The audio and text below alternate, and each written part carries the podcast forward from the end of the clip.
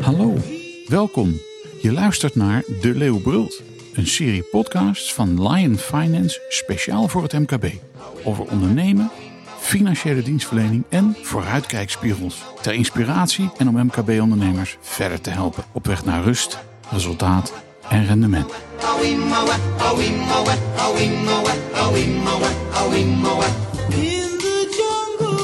Fijn dat je luistert. Fiscale wetgeving is voor menige MKB-ondernemer ingewikkelde kost. En de recente uitspraak van de Hoge Raad over het belasten van vermogen in box 3 vormt daarop geen uitzondering. Voor wie heeft deze rechtelijke uitspraak gevolgen? En over welk vermogen hebben we het hier dan? Alle reden om in deze De Leeuwbrult op hoofdlijnen duidelijkheid te scheppen. En dat doen we met Jeroen Rondeel, partner van Lion Finance. Jeroen, van harte welkom. Dankjewel. Um, laten we eerst eens even in beeld brengen waar we het nou eigenlijk over hebben. Jeroen, kun je eens een beetje de, de context schetsen, uh, of de achtergrond zo je wilt, van waar we het hier over hebben? Wij hebben in, de, in Nederland natuurlijk verschillende uh, vormen van belasting. Daarmee financieren we uh, de overheidsuitgaven. En een van die belastingen is de inkomstenbelasting. En de inkomstenbelasting gaat over, zoals de naam al zegt, het belasten van inkomen op werk en woning. Dat noemen we box 1. Uh, op uh, aandelenbelangen groter dan 5%. Dat noemen we een, een, aanmerkelijk belang heb je dan. Dan heb je een groot aandeel in een BV bijvoorbeeld. Uh, dat heet box 2. En, en daar gaat het hier vandaag over, het rendement op vermogen. En dat zit in box 3. Denk dan bijvoorbeeld aan een tweede huis, een boot, ehm, spaargelden, aandelenportefeuilles. Al dat soort zaken worden in box 3 belast. Althans, de inkomsten uit die zaken. En dat, is eigenlijk meteen de kern van de zaak. Want het gaat om het belasten van inkomsten. En ja, als er geen inkomsten zijn, zou je zeggen, dan valt er ook niet zoveel te belasten. En dat is eigenlijk uh, de kern van uh, de uitspraak die de Hoge Raad nu heeft gedaan. Want de laatste tijd is het rendement op spaartegoeden zo laag geweest dat je eigenlijk niet meer kan spreken van rendement. Precies, de wet gaat er tot op heden vanuit dat als jij vermogen hebt in dat box 3, en dat kan dan inderdaad van alles zijn, maar je hebt vermogen. Als dat boven een bepaald bedrag uitkomt, dan gaat de uh, Belastingdienst ervan uit dat je daar een bepaald rendement over haalt. Dus men meet niet wat je eraan verdient, uh, maar men gaat ervan uit, als jij zeg maar even een ton hebt, dan uh, gaat men ervan uit dan dat je daar dit een bepaald percentage aan rendement aan hebt. Ja. En men heeft daar meteen aan verbonden. En over dat rendement gaan wij belasting heffen. Dat is waar dit over gaat. Klopt. Het, het werkt met fictieve rendementen. En het ingewikkelde is dat daar iets in is veranderd. Waardoor het, het was al een beetje nou, met fictieve rendementen al vrij ingewikkeld als je spaartegoeden hebt. En tot en met uh, 2016 werd er 4% uh, fictief rendement aangenomen. Daar betaalde je dan destijds 30% belasting over. Dus 1,2% als je een ton hebt. Dan was je aan het eind van de rit 1200 euro uh, armer, zeg maar, aan de Belastingdienst. En ja, dat, dat rendement, dat kon je op een gegeven moment uh, niet meer behalen. Omdat op een gegeven moment hadden we zelfs negatieve rente. Wie had dat ooit gedacht dat dat kon? En nou, daar is ook een uitspraak over geweest, maar die ligt nu bij de Europese rechter. Alleen de Hoge Raad heeft nu gezegd, vanaf 2017 is het stelsel aangepast.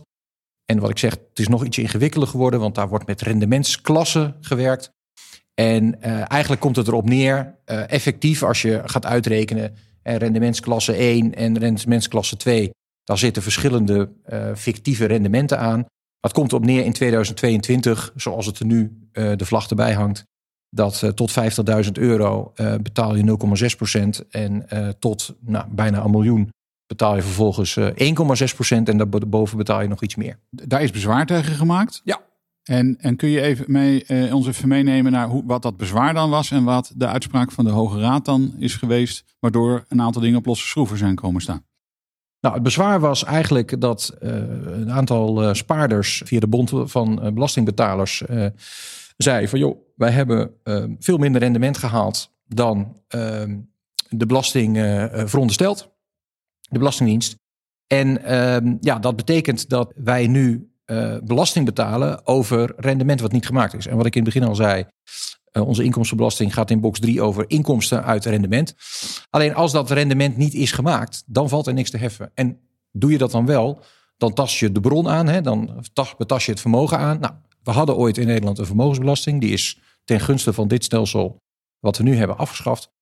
En vandaar dat de Hoge Raad gezegd heeft, uh, die Bond van Belastingbetalers in het gelijk gesteld heeft en gezegd heeft, ja, dit is dus niet, uh, dit mag dus niet. Dit stelsel is in strijd met de wet, is in strijd met het internationaal verdrag, het EVRM, het recht op eigendom, het eigendomsrecht. Daar wordt inbreuk op gemaakt door de overheid. Nou, dat mag niet zomaar. En nu? En nu heeft de Hoge Raad ook besloten dat er rechtsherstel moet plaatsvinden. Dus de wet is niet goed, is in strijd met Nederlands recht. Uh, en moet worden aangepast. Dat zal, de, dat zal de Tweede Kamer zal zich daarover moeten buigen. De minister zal daar uh, uh, ja, ongetwijfeld voorstellen voor doen, zal dat in gang gaan zetten. En dan moet dat worden gerepareerd. En de tweede is dat ja, de mensen die in elk geval de begin die bezwaar gemaakt hebben, die zullen daarvoor moeten worden gecompenseerd. En de vraag is nog even of dat ook geldt voor de mensen die stilzwijgend uh, hun lot hebben ondergaan en uh, geen bezwaar hebben gemaakt, maar wel uh, te veel belasting hebben betaald. Ja, stel dat alleen de mensen worden gecompenseerd die inderdaad de kat de bel aan hebben gebonden. dan, als dat gebeurt, dan ontstaat er feitelijk een rechtsongelijkheid met alle andere mensen die hetzelfde hebben ondergaan. Ja, maar goed, de, de, de wonderen zijn de wereld nog niet uit. De Hoge Raad heeft in het eerste um, proces wat is aangespannen, de zwaar wat gemaakt is en wat uiteindelijk bij de Hoge Raad terechtgekomen is, voor de beheffing tot en met 2016, hè, dus het 4% verhaal. Daarvan heeft de Hoge Raad gezegd, uh, ja, het feit dat, dat je niet zonder risico's een dergelijk rendement kan behalen, leidt er niet per se toe dat er een belastingteruggave moet plaatsvinden. Dat laten we aan de Belastingdienst. En de Belastingdienst zei, nou, daar doen we even niks mee. Dus tot C 2017? Nou ja, dat is even de vraag of daar een Europese instantie nog iets van gaat vinden. Maar de Belastingdienst heeft in elk geval naar aanleiding van die uitspraak, de eerste uitspraak, niet de uitspraak van 24 december jongsleden. Die gaat over 2017 en verder. Eigenlijk tot de dag van vandaag, want hè, de wet is nog niet aangepast. Ja, die, uh, daar is het afwachten hoe het gaat. Alleen die uitspraak van de Hoge Raad van 24 december 2021, waar de kranten vol van hebben gestaan. En na aanleiding van het massaal bezwaar. Uh, ja, daarvan heeft, is gezegd, dit is, dit is fout. Alleen ja, de, de, de, regering die zit met een, uh, met een probleem. Want als ze dit gaan repareren, dan kost dat meerdere miljarden. En ja, op Prinsjesdag is de begroting rondgemaakt. En uh, daar zit nu een klein gaatje in. Dat is één. Dus dat kost centjes. Nou is men uh, de afgelopen jaren in corona is men uh, gewend geraakt aan het vrij snel uitgeven van vrij veel centjes. Dus, dus, dus misschien is de acceptatie wat groter geworden aan, aan, aan de gevoelskant. Nou, het zou kunnen. Het zou kunnen. maar daarna, kijk, er is vastgesteld, die wet is niet goed. Dus dat betekent dat er een nieuwe wet moet worden gemaakt. Is er al tekent zich al een ontwikkeling af ten aanzien van waar dat naartoe gaat? Nou, kijk, zoals ik al zei in mijn verhaal, eh, de route van het heffen van vermogen, eh, het belasten van, eh, van een rendement op vermogen, ja, dat heeft zo langs tijd wel gehad als we het hebben over spaartegoeden. Hè. Kijken, kijken we naar aandelen, dan, dan is dat misschien een ander verhaal. Daar worden nog wel redelijke rendementen gehaald. Het is altijd maar de vraag, als je met, met een rendementsheffing aan de wandel gaat, wat dat oplevert. In die zin, we hadden een vermogensbelasting. Dan zeg je gewoon, nou, het vermogen, je hebt zoveel vermogen. Dan leg ik, volgens mij was het destijds 7 promiel heffing overop. Hè? Dus 7, 0,7 eh, procent. Uh, en dat is het dan. Ja, en of je dan rendement gemaakt hebt of niet, dat is even jammer. Want ik belast het vermogen. En ja, uh, daarmee, is, daarmee is deze ingewikkelde discussie dan beslecht. Niet dat je dan als belegger misschien beter af bent. Maar dan is er wel een, een, een verankering in een wet uh, die zegt dat het vermogen mag worden belast. En ik denk dat het die route opgaat, want ja, dit soort discussies met uh, allerlei bij de hand mensen uh, die, uh, die heel snel ook de weg naar de rechter vinden. Ja, dat is natuurlijk niet hoe je een, een, een, stabiele overheidsbegroting bij elkaar sprokkelt. En heeft dat nog effecten op, op box 1 en box 2? Of is dit, blijft dit puur op box 3 zitten? Nou ja, zeker. Want kijk, elke situatie is voor elke ondernemer en elke persoon weer anders. En de manier waarop jij je huis bijvoorbeeld gefinancierd hebt. Hè. Huis zit in box 1, maar we horen ook steeds meer dat mensen die een huis kopen, hun hypotheek in box 3 stoppen. Uh, of het huis in box 3 willen hebben. Elke situatie is anders. Dus je zult in elk, uh, elke situatie moeten kijken. Wat is ja, het meeste optimale scenario voor mij? Wij noemen dat personal finance. Hoe zorg ik dat ik mijn vermogen zodanig, het zij in de BV, het zij in privé heb. en hoe ga ik met mijn huis om? En hoe ga ik met de hypotheek op mijn huis om? De financiering daarvan. Dat ik uh, ja, uh, zo min mogelijk belasting betaal. Nou ja, of dubbele belasting voorkomt. Hè? Want wat ik, ik heb als een ondernemer horen zeggen, ja, dan heb ik heel hard gewerkt mijn hele leven om in mijn onderneming, hè, dus daar, om daar waarde in te, te brengen. Dat is box 2. Ja. Vervolgens heb ik die waarde, uh, het zij in de vorm van dividend of het zij in, in de vorm van het verkopen van je bedrijf. Dat breng ik dan over naar box 3. Ja. Om daar dan van te gaan leven. Maar het effect daarvan is dat ik in box 2 heb ik over de winst al belasting betaald. Ja. En vervolgens als ik diezelfde centjes in box 3 breng, dan moet ik daar nog een keer inkomstenbelasting over betalen. Om dat op scherp te zetten, je hebt een, een, een BV, daar heb je aandelen in. Je bent directeur groot aandeelhouder. Meestal heb je dan 100% van de aandelen. Die BV betaalt belasting in Nederland. Dat heet vennootschapsbelasting.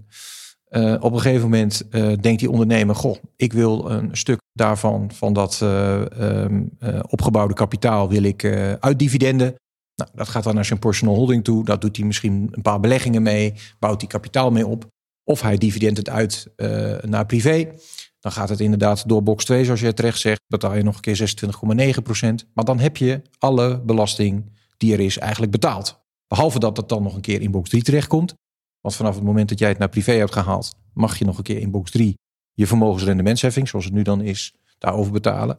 Terwijl iemand die werknemer is uh, en uh, een pensioen opbouwt, uh, pas op het moment dat die bedragen tot uitkering komen, daar in uh, box 1 inkomstenbelasting over gaat betalen. Dus de hele vermogensopbouw van het pensioenkapitaal blijft buiten de belastingheffing. Uh, pas bij uitkering wordt die belast. Terwijl de ondernemer die inderdaad, zoals jij uh, terecht zegt, uh, gespaard heeft, onderneming verkocht heeft, zijn vermogen naar privé heeft gehaald en is gaan beleggen, constant ja, zijn, zijn, zijn vermogen afgeroomd ziet worden.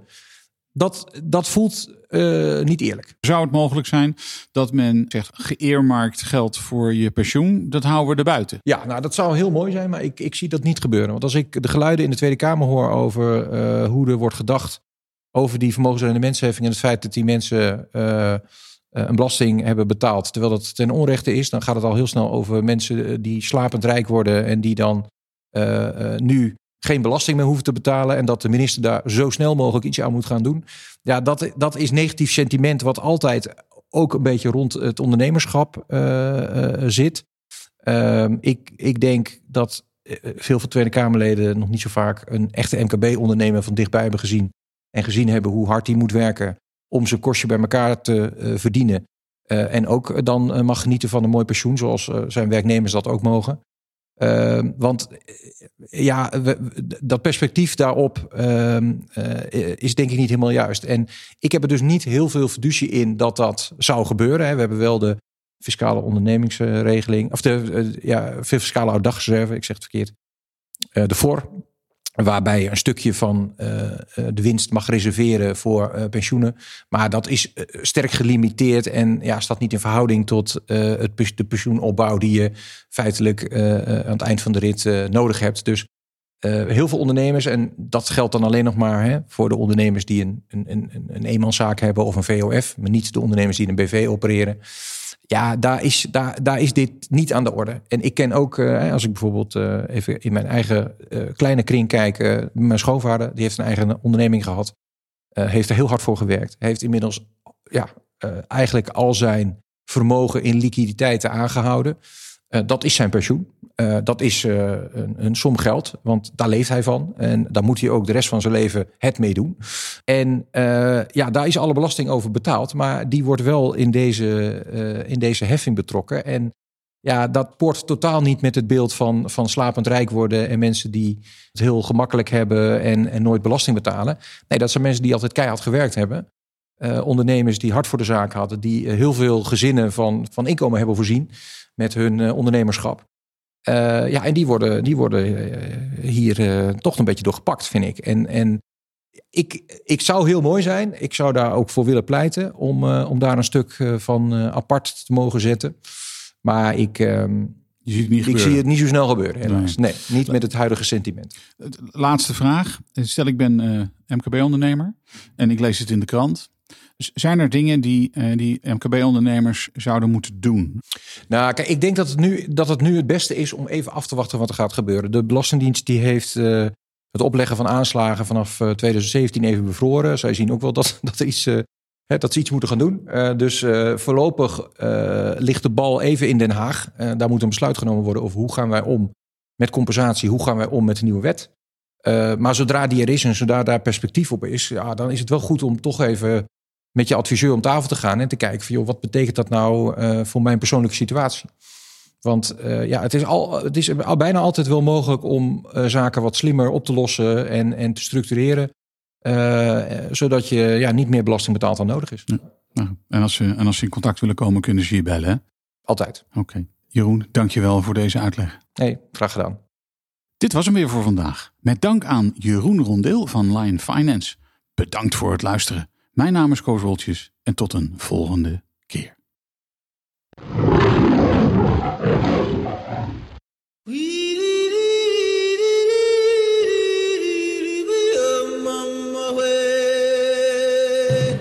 Je luisterde naar De Leeuwbult, een podcast van Lion Finance, speciaal voor het MKB. Wil je de hele serie beluisteren? Kijk dan op de website van Lion Finance of abonneer je via Spotify, Apple Podcast of Google Podcast. Binnenkort is er weer een aflevering. Tot dan.